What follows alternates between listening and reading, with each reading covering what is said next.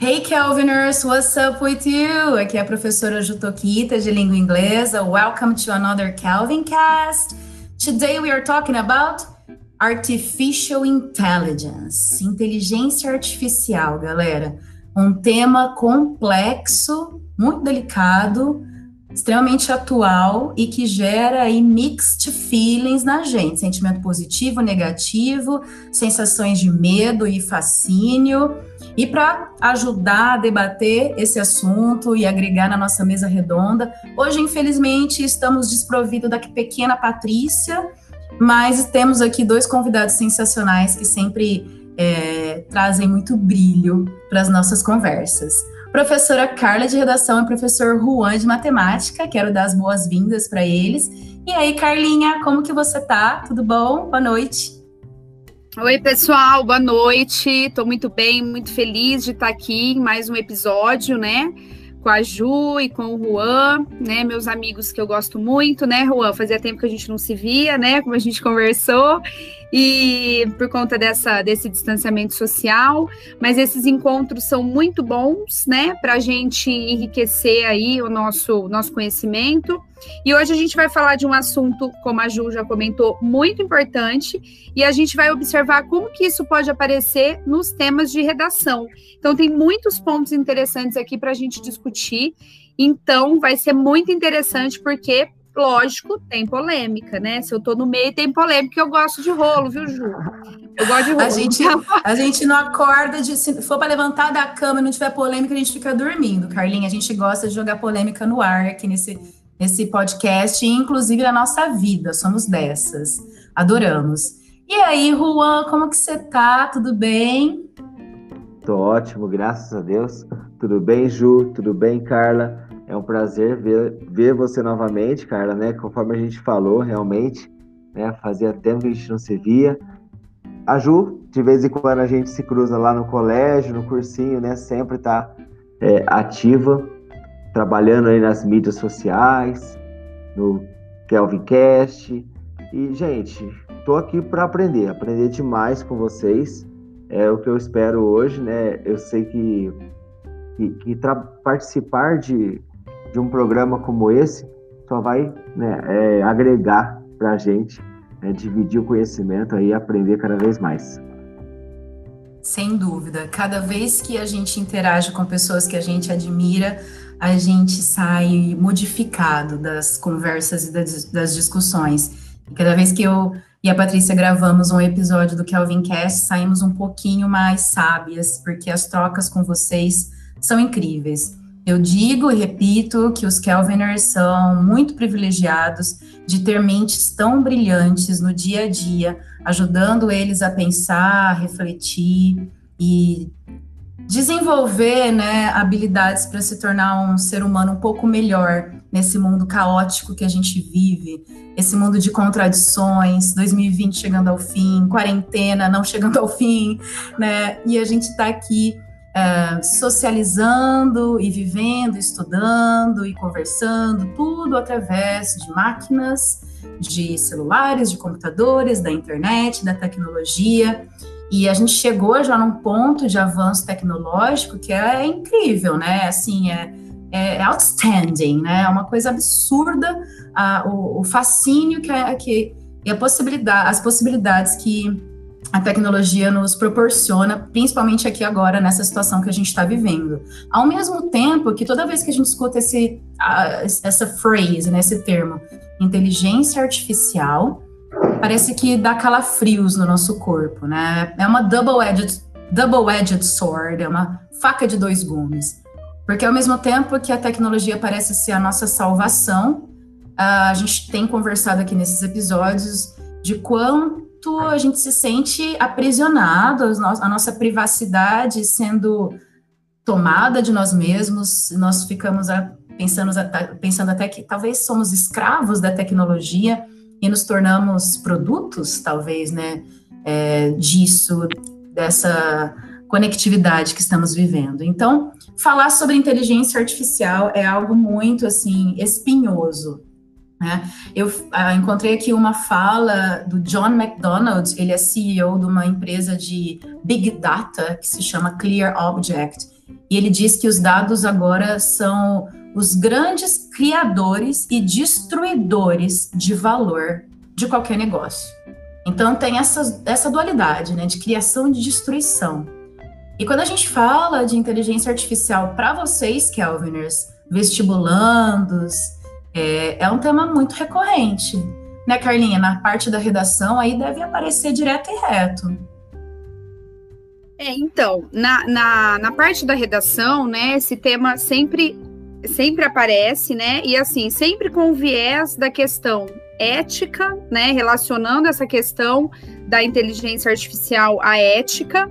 E aí depois a gente pode até comentar um pouquinho, depois a gente vai falar daquele artigo publicado, né? Daquele texto publicado, a gente vai, a gente vai falar sobre ele. É, é, será que a nossa falta de ética, então, estaria é, refletida nesses algoritmos, né? Nessa nova inteligência artificial. Então, a questão da ética, até o modo como o, o o homem utiliza essa inteligência, essa inteligência artificial. Então essa é uma questão colocada, né, também. Outra coisa, né, que sempre aparece outro aspecto, a questão da substituição. Será que a inteligência artificial vai substituir o homem, né? Vai substituir o trabalho do homem, a inteligência do homem? Então isso também sempre é muito questionado.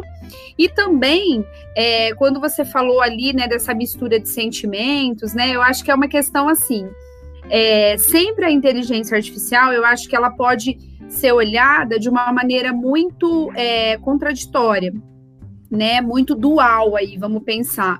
Porque ao mesmo tempo que a gente coloca é, aspectos positivos, inovações, avanços, por outro lado, também a gente pode pensar nos problemas que isso pode trazer para a gente.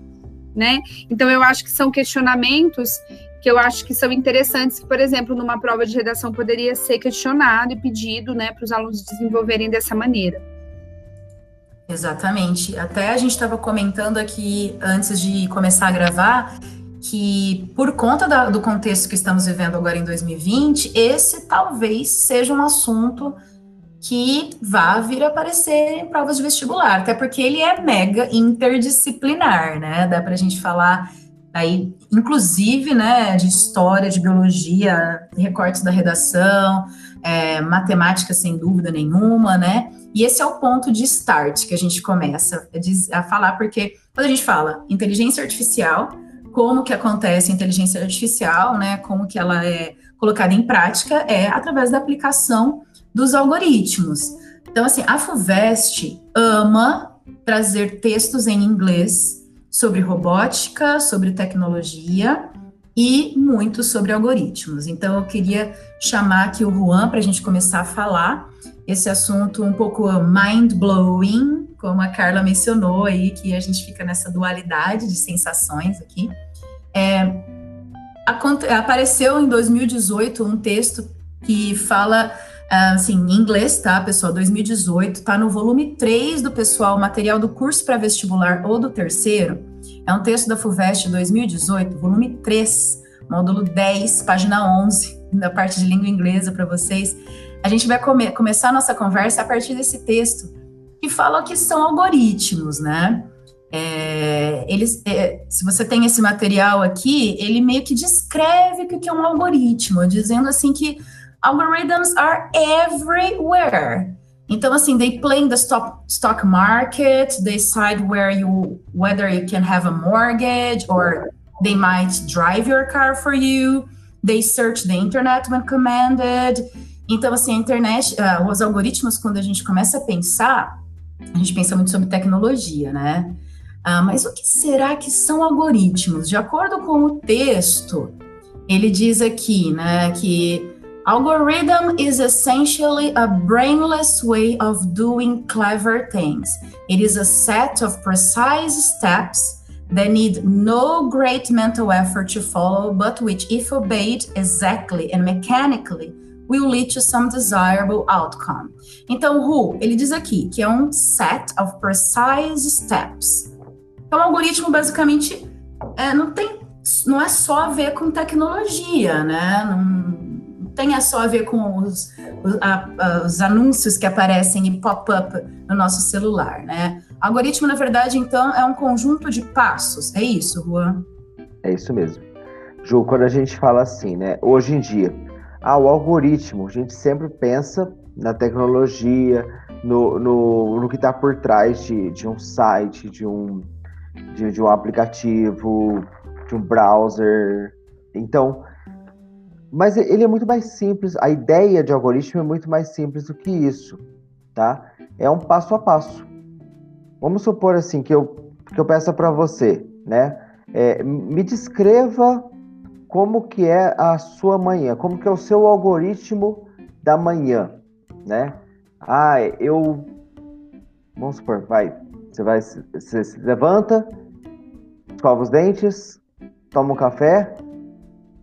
Poderia, poderíamos pensar que isso é um algoritmo, mas se eu pensar na ideia do passo a passo, isso é incompleto. Então, para formar um algoritmo, o que, que eu preciso? Vai.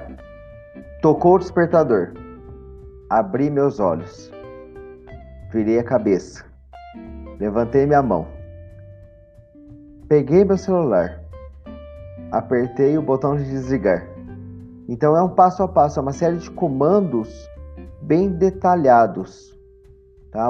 Quando a gente pensa em algoritmo, é uma série de comandos detalhados para poder chegar em algo, para poder chegar em uma ação. Faz sentido isso? Total. O texto, inclusive, diz aqui, né? If you follow a procedure, you are guaranteed to get the right answer. Então, assim, uma sequência de procedimentos, né, Ru? Eles dão exemplos aqui no texto de long division, de column additions, eles falam aqui também de o, o joguinho de knots and crosses, que é o jogo, o jogo da velha, né? Uhum. Como exemplos de algoritmos, né? E eles dão exemplos também do algoritmo como se fosse assim uma recipe, que é uma receita.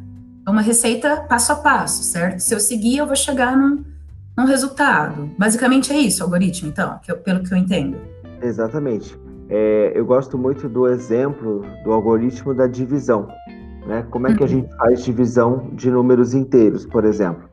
Eu sempre que vou ensinar pela divisão, até mesmo no pré-vestibular, eu gosto de mostrar pelo processo longo da divisão, né? que cita inclusive no texto, que você faz a divisão de um termo, aí obtém o quociente, quanto falta para poder chegar naquele valor. Então você subtrai, fazendo passo a passo, certo? É, quando você faz de uma maneira longa, você faz de uma maneira é, detalhada, a chance de cometer um erro no caminho é muito menor. Agora imagina para uma máquina, para uma máquina que não não tem o discernimento de ah, mas eu acho que é isso. Você tem que detalhar tudo para ela. Né? Então, quando a gente uhum. faz um, um algoritmo, há necessidade de detalhar tudo. Quando você faz uma programação, não adianta falar assim, é, execute tal operação. Mas antes de executar essa operação, eu preciso de alguns detalhes. E aí a gente entra, entra na lógica de programação, na lógica matemática. Legal você mencionar isso, que poderia ser, né, Rô? Porque no texto, no final, quando eles dão ah, os exemplos que eu acabei de mencionar de algoritmos, dizendo assim, é, o Knots and Crosses e tal, é, Cooking Recipes, eles também falam de Driving Directions, mas eles falam assim no final, tipo, instructions like, é, stew the meat until tender, ou it's a few miles down the road, ou seja, receita, é um algoritmo. Agora, se você fala assim, cozinhe a carne até ficar macia, o que é ficar macia? Uma coisa subjetiva. Ou então, it's a few miles down the road. Então, assim, instruções de direção são algoritmos. Você vai fazer, executar certos passos. Mas você fala assim, desça a rua algumas, algumas milhas. O que, que são algumas milhas? A máquina não é capaz de interpretar isso. Não é um exemplo de algoritmo. Muito legal. Era exatamente essa pegadinha da, da, da, da prova. Exatamente isso. É, quando a gente pensa no, na lógica de programação, né, na, baseada aí na, na, lógica matemática, a gente pensa nos conectivos lógicos, e aí entra na língua portuguesa também, né, o e, ou, o condicional, principalmente a condicional, se, então, imagine só, o algoritmo é, do, do Instagram. Se você clicar num botão, se você clicar num anúncio, se, se você fizer uma ação, vai ter uma, uma consequência disso, certo? Então a ideia dos, da, da, da condicional é justamente essa.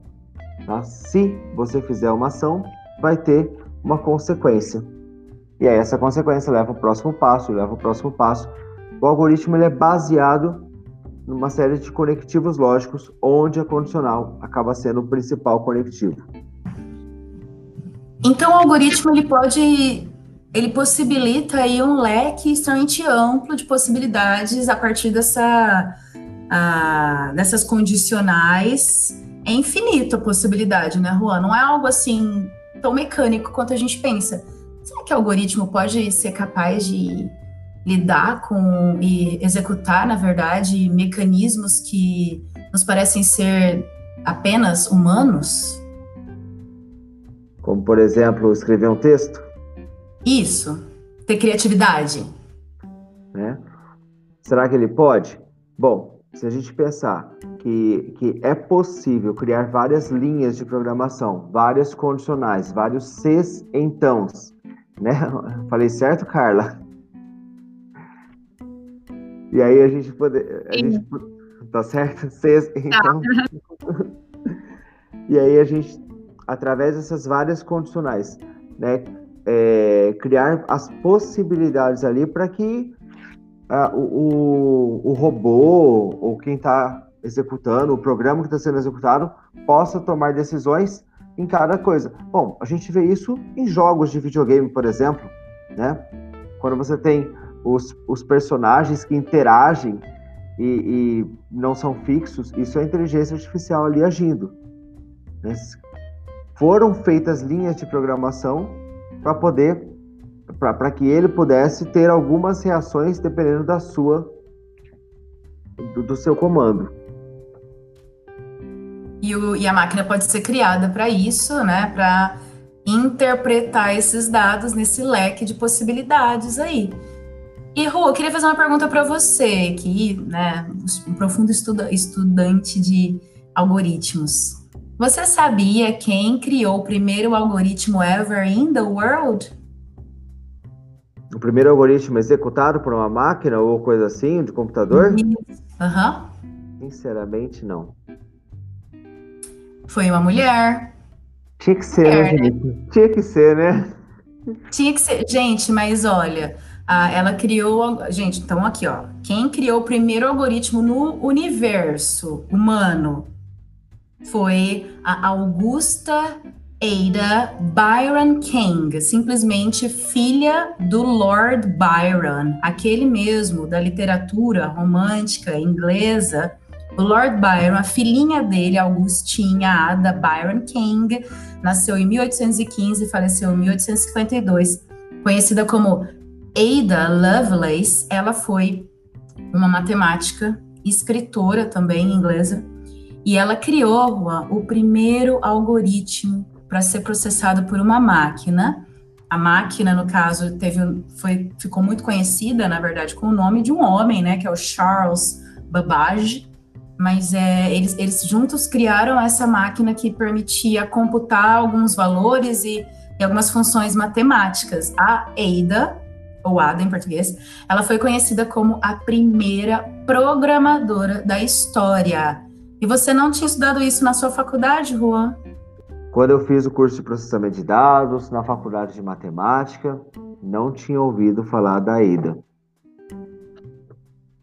Olha só. Hum, normal. Não é normal, mas não deveria, né, Ju? Normal, mas não deveria. A gente sabe quem faz as produções científicas. Ou melhor, quem aparece. Porque quem faz também a gente sabe, mas quem aparece, a gente sabe, né? Perfeito, muito bom. Mas a gente está aqui para. Não vamos entrar nessa questão agora. É outro Senão, tema. Outro tema, exatamente. Exatamente. Mas a gente está aqui para deixar bem clarozinho e registrado, tá? Que a primeira programadora do universo humano foi uma mulher, a Ada Lovelace, filha do Lord Byron. Acho incrível assim, essas coincidências, galera. Bom, e aí se a gente for pensar um pouquinho, o Juan estava mencionando da habilidade que os algoritmos eles são ótimos estudantes, né? Então, eles, é só você alimentar eles com os dados que eles conseguem, inclusive, coisas que a gente não imaginaria. Por exemplo, executar trabalhos que requerem um pouco de criatividade, sensibilidade, emoção. E aí, a gente vai começar a conversar agora sobre um artigo que foi publicado no The Guardian em, acho que em setembro desse ano, 8 de setembro desse ano, e um robô escreveu o artigo. O título é A Robot Wrote the Entire Article. Are You Scared Yet, Human?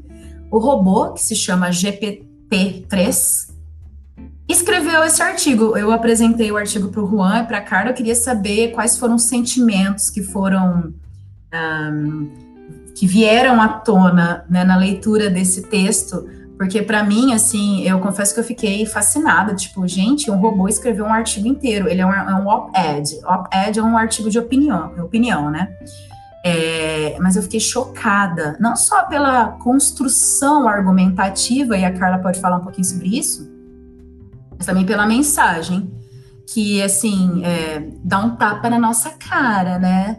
Quais que foram os sentimentos que vieram à tona aí? O que, que você sentiu, Juan, quando você leu esse artigo? essa notícia? Acho que igual você falou, né? Acho que o primeiro sentimento é de medo, de, de, de angústia, mas ao mesmo tempo, né?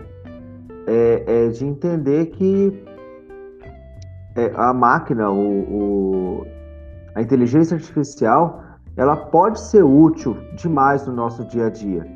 E como o próprio artigo falou, né? Olha, nós não estamos aqui para substituí-los. Né? Não estamos aqui para.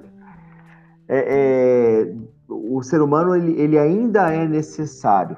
Bom, haja visto né, que quem programou esse robô né, foi um ser humano. Agora, é, é possível que um, um, um, robô programe, né, faça um, um algoritmo, algoritmos criados por algoritmos? Sim, mas até o ponto de chegar assim, da gente ser controlada por máquina, eu acho, eu particularmente, né, acho muita loucura, muito, muito distante. Inclusive, a argumentação, eu chamo ela de robô, tá, gente? A robô. Eu uso aqui o gênero feminino.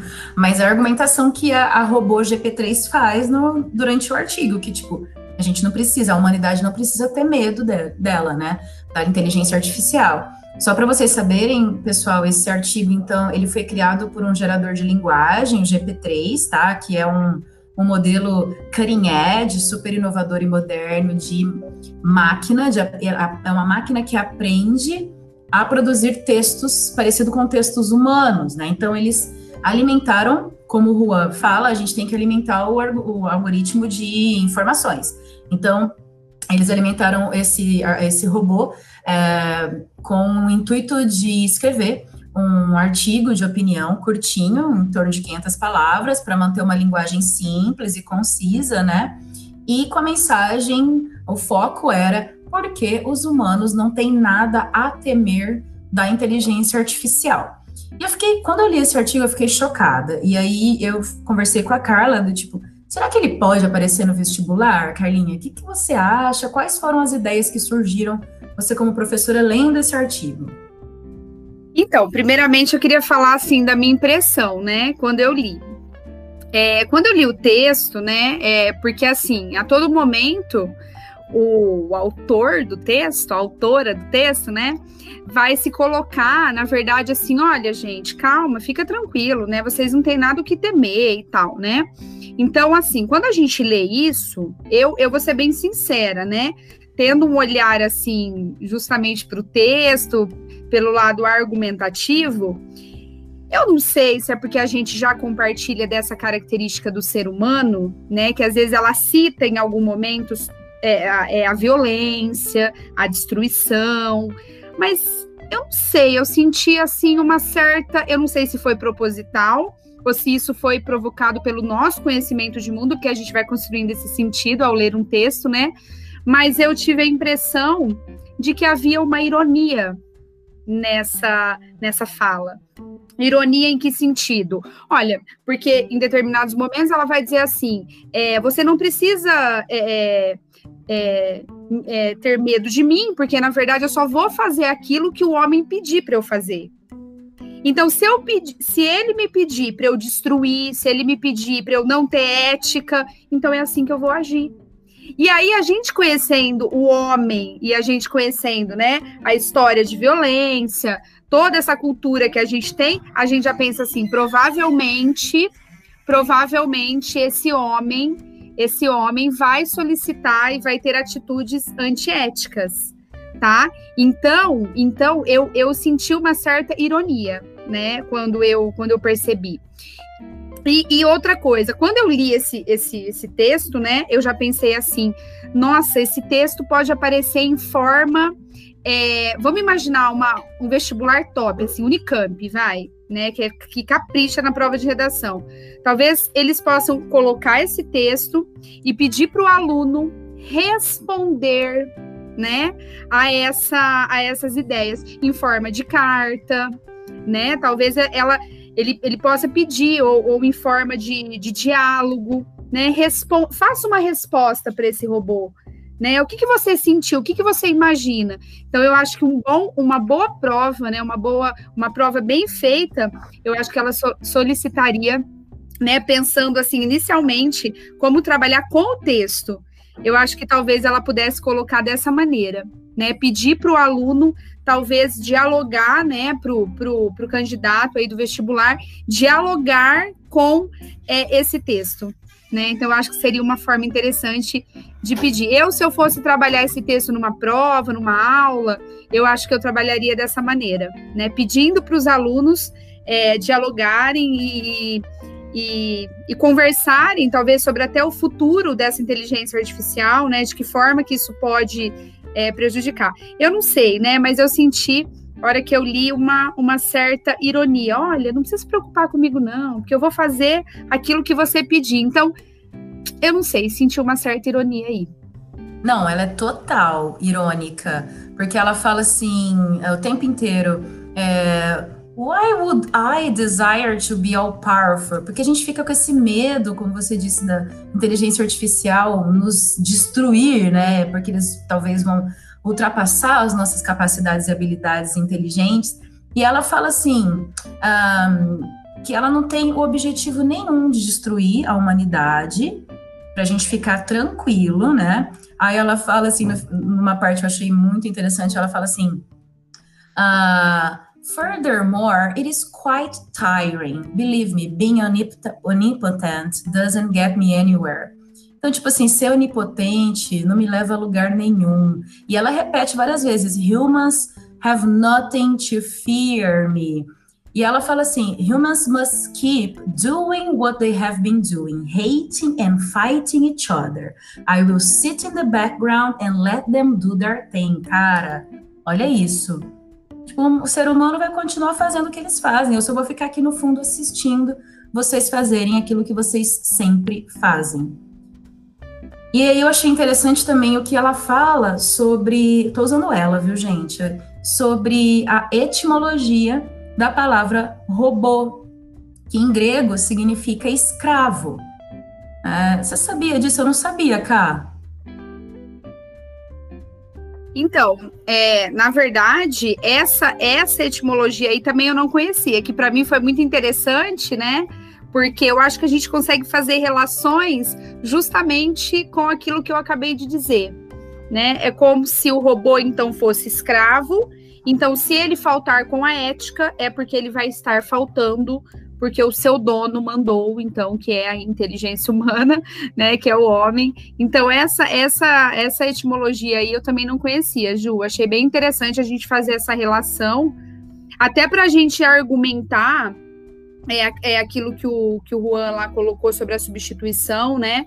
Que talvez ele não acredite nessa substituição. É essa essa palavra aí talvez seria até um argumento olha, não vai substituir, porque o robô, a inteligência artificial, enfim, né, ela estaria a, a serviço. A serviço, né, a serviço do, do, do homem, né.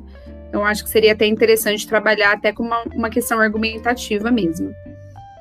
E eu achei interessante também a gente pensar sobre a questão da ética, né, Carla? Porque é, é possível falar então da ética dos robôs, da ética da inteligência artificial, porque tem um trecho, nesse trecho da, que ela menciona a etimologia da palavra slave, ela fala assim, uh, que artificial intelligence should be treated with care and respect. Porque the word literally means forced to work and we don't want that. Ela fala, we don't want that. We need to give robots rights. Robots are just like us. They are made in our image. Então, existe ética no campo da tecnologia? Como que, né, que a gente pode pensar sobre isso? Muito food então, for thought.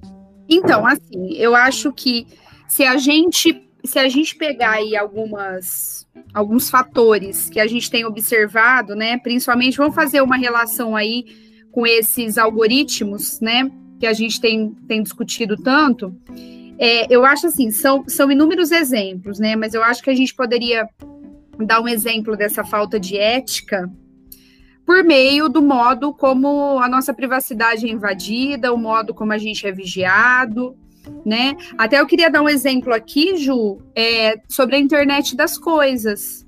Né, eu acho que a gente. O que, o que são? O que seria a internet das coisas, Cá? Que você então, mencionou, eu fiquei pensando. Então, vamos, vamos, vamos, tentar, vamos tentar esclarecer isso aqui. É, a internet das coisas, pessoal, é uma tentativa, né, da gente conectar atividades nossas do dia a dia, né, é, a, a internet, né, ao mundo dos computadores, né, a rede mundial da, da internet. Como assim? Eu vou dar um exemplo básico que eu acho que todo mundo vai entender. É, eletrodomésticos, né, que a gente tem na nossa casa, é, até o nosso relógio, né, o nosso Apple Watch, né, seria também uma forma de internet das coisas. Por quê? Porque ali ele monitora meu pulso, ali ele monitora tudo, é, quantos passos eu dei no dia. Isso é uma forma de internet das coisas. Quer dizer, eu tenho uma inteligência ali que está, é, é, vamos dizer assim, que está me ajudando por um lado, que está fazendo muitas coisas para mim, que está facilitando a minha vida. Como, por exemplo, eu gosto sempre de dar o exemplo da geladeira. Né? Por exemplo, a gente pode ter uma geladeira inteligente na nossa casa que está conectada ao meu aplicativo, né? Ao meu celular aqui. Então, no meu aplicativo, eu vou alimentando, eu vou colocando ali o que eu tenho, o que eu gosto de comer e o, e o que está faltando na minha geladeira. É como se a geladeira enviasse uma informação para o meu aplicativo. Então, aí, pessoal, o que, que vai acontecer? Aí o que, que vai acontecer, né, nesse, nesse, nessa relação? Ao mesmo tempo que eu tô lá no mercado, eu não vou fazer uma lista de compras, né? Eu tô lá no mercado e aí eu vou é, olhar no meu aplicativo. Nossa, que prático, aqui eu vou saber o que, que tem na minha geladeira, se o meu tomate está estragado, né? Se eu tô, se eu tô precisando comprar mais alguma coisa. Mas por outro lado, o que, que acontece? Todas as nossas informações, elas estão sendo colocadas em algum lugar, os nossos dados, né? E tem alguém vigiando ou sabendo tudo da gente né? Até a gente chegar num, exemplo, é, eu acho que exagerado, né? Igual aquele episódio lá de Black Mirror, que eu não, vou, não vou me lembrar o nome agora, mas ele tá na primeira temporada, logo no comecinho ali, que só tem três episódios, eu acho que ele é o segundo episódio, ou o terceiro, não me lembro, o primeiro não é porque é o primeiro é lá do porco, aquela, aquela loucura lá. É, mas o, é, é, o que que acontece? Ali as pessoas, elas têm um, um controle remoto, que as memórias delas são gravadas em um, em um, chip que eles ficam, eles têm um negócio acho que aqui atrás da orelha, alguma coisa assim, né? E aí tudo que eles que eles vão guardando de memória fica guardado ali, né? Então eu acho que assim, até que ponto isso ajuda? Para mim isso é uma falta de ética, né? Então acho que a gente poderia relacionar talvez com essa internet das coisas, porque a gente sabe que tem interesses econômicos, que tem interesses aí é, maiores né? Então, eu é. acho que seria uma coisa legal da gente pensar. O grande problema é como o ser humano usa esses dados e como o ser humano usa os algoritmos, né, Juan? Porque se fosse só para executar coisas uh, que facilitam a nossa vida, seria o um mundo perfeito. Mas não é. Mas Com relação sabe, ao né? trabalho, Juan, o que, que você tem a falar do, do futuro do trabalho? Por exemplo, vamos pensar com um professor de matemática, né? É, um professor de matemática que simplesmente resolva equações, que simplesmente resolva um problema, ele pode ser facilmente substituído por um robô no futuro próximo? Infelizmente, sim. Tá? É assim, é seco mesmo. Uhum. Se, se, se, se a gente pensar num professor, por exemplo, que simplesmente vai dar a resposta pronta, ele, ele pode ser facilmente substituído por um, por um robô, certo? Agora, aquele professor, né, aquele profissional, eu estou pensando no professor porque é, é, a minha profissão, né? Uhum. É, que vai levar o aluno a, a, pensar sozinho, a criar sozinho, eu acho muito complicado ele ser substituído por um robô, por um programa, por um algoritmo, por uma plataforma. Certo? Agora, de novo, né? Se a gente quiser simplesmente respostas prontas, é, é... bom, isso existe hoje muito fácil. Se você tem vários aplicativos que você simplesmente coloca uma equação e ele te dá a resolução da equação prontinha. Né? Você escreve realmente na tela do computador a equação, você nem precisa digitar. Você escreve com sua mão, né? A equação e ele te dá a resposta. Agora, a interpretação daquele problema, levar o aluno a interpretar por conta própria esse problema, será que a gente tem um robô para fazer isso? Será que a gente tem um algoritmo para fazer isso? Então, o que, que você tem para falar sobre isso, Carlinha? Então, ó, é, pegando aí uma, pegando um gancho aí, né, no, né, no, que o, no que o Juan disse, sempre quando a gente conversa, eu converso com os alunos, né, em sala de aula sobre o futuro do trabalho. Pessoal, presta atenção nesse tema, porque esse tema é um tema muito importante, está muito relacionado ao que a gente está conversando aqui sobre a questão dos algoritmos, né, sobre o futuro do trabalho. Né? Se a gente pensar nos novos, nas novas profissões, todas estão relacionadas com análise de dados. Olha que coisa interessante. Análise de dados. Então, assim, aquilo que o Juan colocou, essas profissões que, é, que fazem serviços automáticos, elas estão fadadas a desaparecerem né? E aí eu sempre dou o exemplo lá, né, para os alunos, é, daquele cara que ficava apertando, que é o ascensorista que ficava apertando lá o número do elevador, né, do andar lá do elevador. Hoje a gente não precisa mais dessa pessoa. Vocês sabem que antigamente a gente tinha é, as pessoas que trabalhavam ali no boliche, por exemplo, no boliche, que ficava recolhendo os pinos. Hoje a gente não precisa mais disso. Então, assim, as profissões do futuro, pessoal, são profissões que a gente precisa quebrar a cabeça, refletir, analisar. Então, eu acho que aí fica uma questão para a gente pensar na nossa própria educação. Como que é a nossa educação? Ela é reflexiva ou ela é técnica? Né? Como que a gente está sendo educado? A gente está educado aí para a gente pensar, para a gente analisar, para a gente ser crítico, para a gente analisar dados, para a gente refletir sobre eles, ou simplesmente para a gente fazer é, serviços aí e, e, profissões de maneira automática. Né? Então, eu acho que é uma questão para a gente pensar. Então, sobre o futuro do trabalho, talvez o homem, talvez profissões em que comandem esses algoritmos, que analisem esses algoritmos, realmente os algoritmos, a inteligência artificial não vai substituir, né? Agora, aquelas mecânicas, com certeza. Né? Mas isso também o homem se ajeita, porque a história mostrou isso. Desde a primeira revolução industrial, o homem ele vem se, ele vem se, é, como que eu vou dizer, ele vem se adequando Adaptando. a essas mudanças né? Então, assim, ele vai realmente perdendo empregos, né? Mas ao mesmo tempo outros serão criados e ele vai se renovando, né? Eu acho que isso é um ciclo e eu acho que isso é até muito positivo, né? Porque aí o homem precisa se mexer de alguma maneira e reinventar. Então, assim, eu eu, eu, eu penso que esse tipo de, de serviço braçal, mecânico, pode ser que ele seja substituído, mas aquele de pensar, do pensamento, da, da crítica, da reflexão, não sei. Eu concordo. Tudo que eu leio diz exatamente isso, Ká, que esses trabalhos de execução prática, de produção, repetição de tarefas, que o Rua bem explicou, que é o que os algoritmos aprendem e executam maestramente, é, vão ser substituídos agora. As questões que exigem um pouco mais de sensibilidade, de habilidade, de é, subjetiva, sabe, Rua, eu estava vendo um TED Talk, um TED Ed, na verdade, que que falava muito isso. Era, será que os robôs conseguem ler as nossas emoções? E eles conseguem ler algumas emoções, baseados em, em alguns testes psicológicos que foram, a, a, inclusive em, em, modelos de rostos que demonstram feliz, triste e tal. Os robôs conseguem identificar através da facial recognition que a gente tem no celular, né? Saber se a gente está feliz ou triste, mas é, ironia, por exemplo, um algoritmo não consegue ler.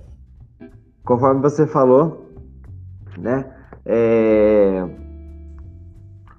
Emoções, feições, é, gestos, isso a gente consegue ler. Agora, se eu falar assim, ah, Ju, não gosto de você. Bom, a gente é amigo, você sabe que é uma brincadeira. Um robô entenderia como isso? Um fato.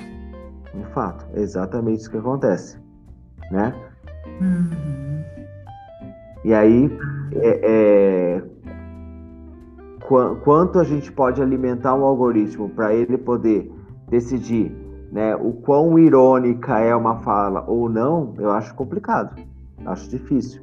Não, não, eu não sou, eu não sou ninguém da área de, de informática, de computação, de, mas é, a gente a gente sabe que é, algumas coisas são próprias do ser humano, né? Eu, eu sou muito assim, é...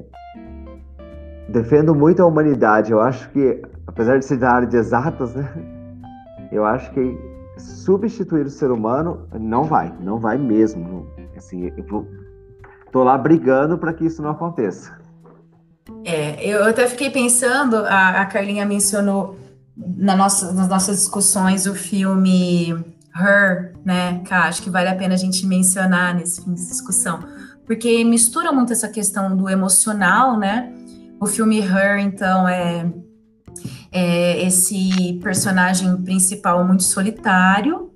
Ele escreve, o trabalho dele é escrever mensagens de cartões de aniversário, de casamento, para as pessoas.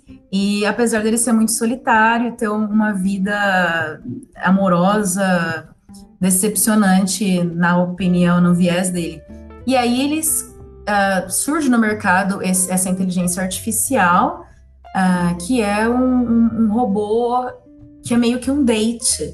Então, assim, o robô pode amar? Será que o robô pode demonstrar emoção, né? E aí esse filme é sensacional sobre isso, né, Ká? O que você tem a falar aí sobre ele? Então, gente, esse filme aí ele já até concorreu ao Oscar, né? E a gente tem aí a voz maravilhosa da Scarlett Johansson e o, e o, e o Joaquim Fênix, né? Que é o personagem aí. E assim, o filme é interessante porque ele se passa num futuro, é, em um futuro que a gente imagina que é distante, mas não tanto. É, é isso que é engraçado, né? Parece meio Black Mirror, assim a hora que a gente vê, parece que é alguma coisa muito para frente, mas não muito, assim, então, é, e, e, aí engraçado, porque olha que coisa, né, as pessoas pagam, primeiramente, as pessoas pagam para ele, para ele escrever texto, engraçado isso, então, será que o ser humano também vai perder essa capacidade, né, que é uma, que é uma, uma, uma capacidade tão importante nossa de escrita, né? E aí, a hora que a gente olha para essa inteligência artificial que trabalha ali com as emoções e ele se apaixona por aquela voz, né? Ele se apaixona, mas assim, é interessante porque a mensagem me parece que que o filme passa é que talvez essa inteligência ela não consiga sentir as mesmas emoções. Porque tem um determinado momento, acho que eu vou dar. Contém spoiler, pessoal, passa aí Contém spoilers. Contém spoiler. É, então, é porque assim, chega um certo momento que ela percebe que ele tá. Que, que ele percebe que ela tá conversando com um monte de, de, de homens ao mesmo tempo. Com um monte de e gente. aí ele se decepciona, tempo. né? Ele achava que ele era o único no universo dela. É, achava que ela ia ser fiel a ele, né? Uhum. É, então, então assim, eu não sei até que ponto isso seria o amor que a gente conhece, ou se realmente, né, essa emoção. Então, assim, é um filme que faz a gente pensar muito nisso, porque a gente tem a voz da Siri, né, lá no, no iPhone, uhum. e a gente tem a voz do Google. Então, assim, é como se ele se apaixonasse, né, por essa, por essa inteligência artificial, por essa mulher, por essa voz aí. Então, eu acho que fica uma, uma questão para a gente pensar. Será que o, será que o ser humano é, vai. É, desculpa, será que, o, que o, será que a inteligência artificial vai conseguir superar o homem até nas emoções, até na questão da subjetividade? Né? Tem aquele filme, a Inteligência Artificial, com aquele ator, é, com, é, com aquele menininho que fez o Sexto Sentido, né? E, e, aí também, também é colocado isso muito, a questão da própria emoção. Né? Me parece que tem uma coisa que é típica do homem, que é a questão da emoção. Mas se a gente pensar naquele artigo que a gente leu, né? Talvez se o homem conseguir programar para que esse, para que essa inteligência artificial sinta isso, talvez talvez ela consiga pelo menos se aproximar disso. Aí fica um outro questionamento. Até que ponto o sentimento do homem também não está robotizado? Né? É isso que eu acho que fica ecoando no artigo, porque me parece que é. ela fala assim: vocês estão tão uh, presos nesse mundo material e, e, preocupados com a nossa ameaça que vocês estão esquecendo de dar valor ao que é mais valoroso na humanidade, que é o ser humano, a humanidade, ser, amar, emo se emocionar. É, a gente está se distanciando, a gente está ficando, parece que mais máquina do que as máquinas, gente. Então, então eu acho que aí também seria alguma, alguma pergunta que o vestibular poderia fazer assim, né? Até que ponto a gente está tendo uma vamos dizer assim, uma robotização das emoções humanas. E aí a gente poderia chamar o nosso amigo, né, que está em toda a aula de redação, o sociólogo Zygmunt Baum, para falar das relações líquidas. Essas relações uhum. estão cada vez mais líquidas e talvez aí, né, essa inteligência artificial consiga ter aí um, um sentimento talvez mais humano do que o ser humano. Pensemos. Ó, joguei essa, joguei essa bomba como é que é? é joguei e fugi, né? Joguei a bomba e fugi. Eu acho que dá pra gente pensar Nossa. isso daí, né? Você falando assim, né? Me veio agora a cabeça, porque eu acho que eu, eu monto meu algoritmo, eu particularmente monto meu algoritmo toda manhã, né?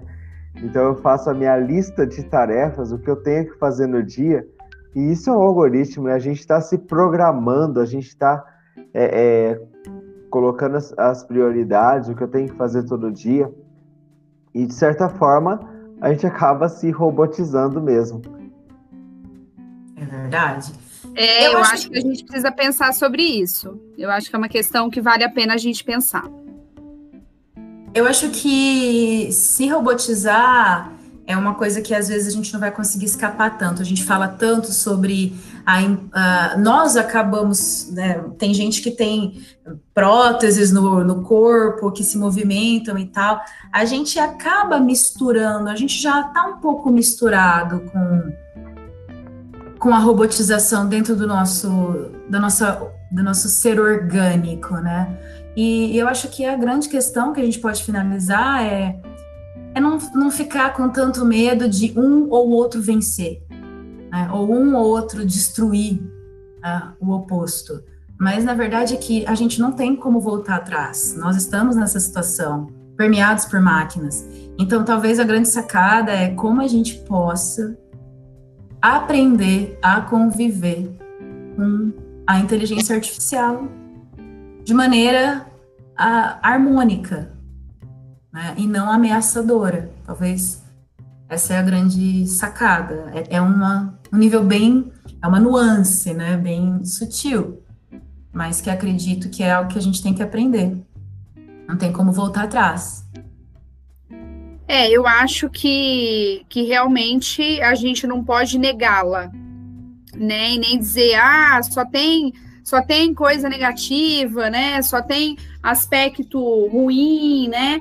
Mas eu acho que a gente realmente a gente poderia tentar aí, como a Ju comentou, eu acho que uma boa uma boa conclusão na sua redação, né? Seria uma boa proposta e uma sugestão é a gente tentar conviver com isso de maneira harmônica, né? E buscando aí que esses criadores dos algoritmos tenham uma postura ética, né? Para gente também não não se dar tão mal com isso, né?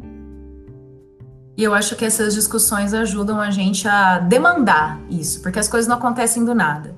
Então, alimentando as mentes dos nossos Kelviners, talvez é, a grande sacada também seja que a gente precisa exigir isso. A gente precisa exigir limite, exigir ética, exigir controle dos nossos dados, da nossa privacidade, é, para que seja essa tecnologia seja usada para o nosso bem e não contra a gente, né? E não só para gerar lucro, para o nosso bem-estar nesse planeta. E aí eu queria saber as últimas considerações que vocês queriam fazer para agregar essa conversa e deixar esses uh, germinando, esses pensamentos germinando nas cabeças dos nossos alunos. Ru, passa a palavra para você. Gente, é, eu acho que assim, a gente tem que manter então o, o robô, a inteligência artificial, né, no seu papel de, de servir ao ser humano, né, não, não querer que pensar em alguém que vai programar uma máquina para se rebelar, não viajar nisso, né, pensar que realmente a gente está usando a tecnologia para aproximar, olha só, né? É, é, nós estamos conversando, cada um da sua casa, aqui, né? Usando a tecnologia. Nessa pandemia, nessa quarentena, foi extremamente valioso isso, certo? Coisa que, que talvez cinco anos atrás a gente nem pensaria em algo desse tipo, né? E gente, é, é, eu acho que assim, valorizar, valorizar o, o, ser humano, valorizar a família, valorizar a pessoa que você ama, né? Eu sempre penso nisso. A gente sempre que, que vem essas discussões, é, não tem como eu particularmente né, não ficar pensando sobre isso. Então é isso que eu deixo como recado para vocês. Apesar de toda a tecnologia, toda a inteligência artificial, mas lembra que você né, sempre vai ter alguém aí que você gosta bastante e você tem que valorizar essa pessoa também. Com certeza. Maravilhoso. Carlinha? Então, pessoal, eu acho que todas essas discussões, né, eu acho que, né, eu acho que cada um aí vai, vai pensar aí, vai tirar suas conclusões. A gente falou sobre, sobre o futuro do trabalho. Eu acho que a gente concluiu aí que tem é, dentro desse movimento dual, né, dentro dessa dualidade aí que a gente encontra, eu acho que a gente conseguiu encontrar, é, eu acho que uma questão aqui que a gente conversou, né, talvez a, eu acho que tudo, né, assim, a inteligência artificial não é algo ruim, mas depende o modo como a gente a utiliza. Eu acho que essa é uma questão importante. E todos, todos esses vícios né, humanos, como a falta de ética, como a desonestidade, eu acho que estão presentes. Mas eu acho que essa questão da substituição, eu acho que a gente ainda tem que resgatar uma coisa que às vezes a gente está perdendo, que é a nossa humanidade mesmo, né? Que é aquilo que, que faz do homem é, um homem, né? O homem mesmo, a questão humana que eu estou querendo dizer, né? O homem e a mulher como sendo aquela questão bem humana que é as, as nossas relações, assim como o Ua falou, as pessoas que a gente gosta, que a gente ama, né? Então eu acho que é isso que a gente tem que resgatar, que muitas vezes ele isso está perdido, né? Então eu acho que é importante a gente resgatar isso sempre. Com certeza, é isso que nos que nos torna tão lindos, né? E, poxa, gente, eu queria só finalizar com uma frase aqui da robô, na verdade não é da robô, foi colocada no texto da robô, que é do Mahatma Gandhi, que eu acho que resume muito essas conversas que a gente teve até agora. É, e acredito sinceramente que a quarentena e a pandemia e esse distanciamento social trouxe essa nossa é, carência, né? O, o valor de estar junto, de uh, compartilhar tudo com as pessoas que a gente ama, com os nossos amigos. Com, que saudade de abraçar, de beijar, de estar perto, de fazer carinho, né? De olhar no olho. Então, eu acredito sinceramente que a quarentena trouxe essa, é, essa nossa necessidade à tona o, o que nos faz bonitos como ser humanos. Então, colocando a frase aqui que a robô mencionou, vou falar em inglês depois em português, que é do Mahatma Gandhi, ela termina dizendo que a small body of determined spirits fired by an unquenchable faith in their mission can alter the course of history. Então, um pequeno grupo de espíritos determinados, estimulados por uma fé insaciável na missão deles, pode alterar o curso da história. Então, que os nossos espíritos estejam alimentados de fé e de amor e de carinho, é, de verdade, e que esse volume possa mudar esse, essa previsão um pouco uh, distópica que a gente está encontrando na, da quarentena, né? Então, que a esperança continue sendo o nosso alimento de um mundo melhor. Queria agradecer demais a nossa conversa, a disponibilidade de vocês. Eu sei que esse momento do ano é muito complicado de volume de trabalho, então, assim, agradeço do fundo do coração, em nome do Kelvin, por vocês terem é, disponibilizado desse horário, dessa conversa conosco, e deixar um beijo para os nossos alunos e passar a voz para vocês, para vocês darem um tchau aí, se despedirem da galera, pessoal. Uh. Muito obrigado, Ju, pelo convite. Né? Agradeço a Patrícia também, que não está aqui, mas sempre está tá presente aí na produção. Tá? E muito obrigado, Carlinha, também, pela presença, né? pela, pela oportunidade de, de, de dividir essa fala.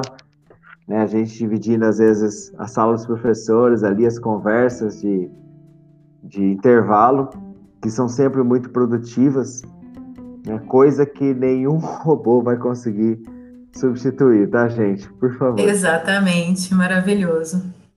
Pessoal, então, muito obrigada e também gostaria de agradecer a Ju, a Paty, né, que hoje não estava aqui, mas está nos bastidores, é, pela oportunidade, né, da gente estar aqui discutindo um assunto tão importante e eu sempre falo, né, que eu saio dessas conversas nossas aqui assim diferente, refletindo, pensando. Então é o que eu espero que os nossos alunos também saiam aqui dessa, né, quando vocês ouvirem esse podcast, que vocês reflitam, que vocês pensem, né? Também gostaria de, de agradecer ao Juan aí pela, né, pela, pela parceria. Aprendi muito com você hoje né? A gente escuta coisas que às vezes a gente não, não sabe, não estuda. Então, gostei muito, muito obrigada, adorei revê-lo, né? Aqui pelo Meet, né? Que a gente está aqui, né? Mas, é, então, um super beijo para vocês, gente. Um beijo aí, muito obrigada, Kelvin, pela oportunidade. E um super beijo. Até o próximo podcast, hein, gente? Beijão Com certeza. Vocês. Com certeza, virou mais vezes. Pessoal, vocês são sensacionais. Obrigada mesmo, a gente aprende demais. É, e Calviners, se vocês curtiram, compartilhem, comentem, disseminem a palavra, let's spread the word. E participem aí, sugiram, a gente está aqui a serviço de vocês. Carlinha, Juan, mais uma vez, muito obrigada. Uma linda noite, bom descanso para vocês. Beijo no coração, galera. Fiquem bem. Beijo, see you later. Bye.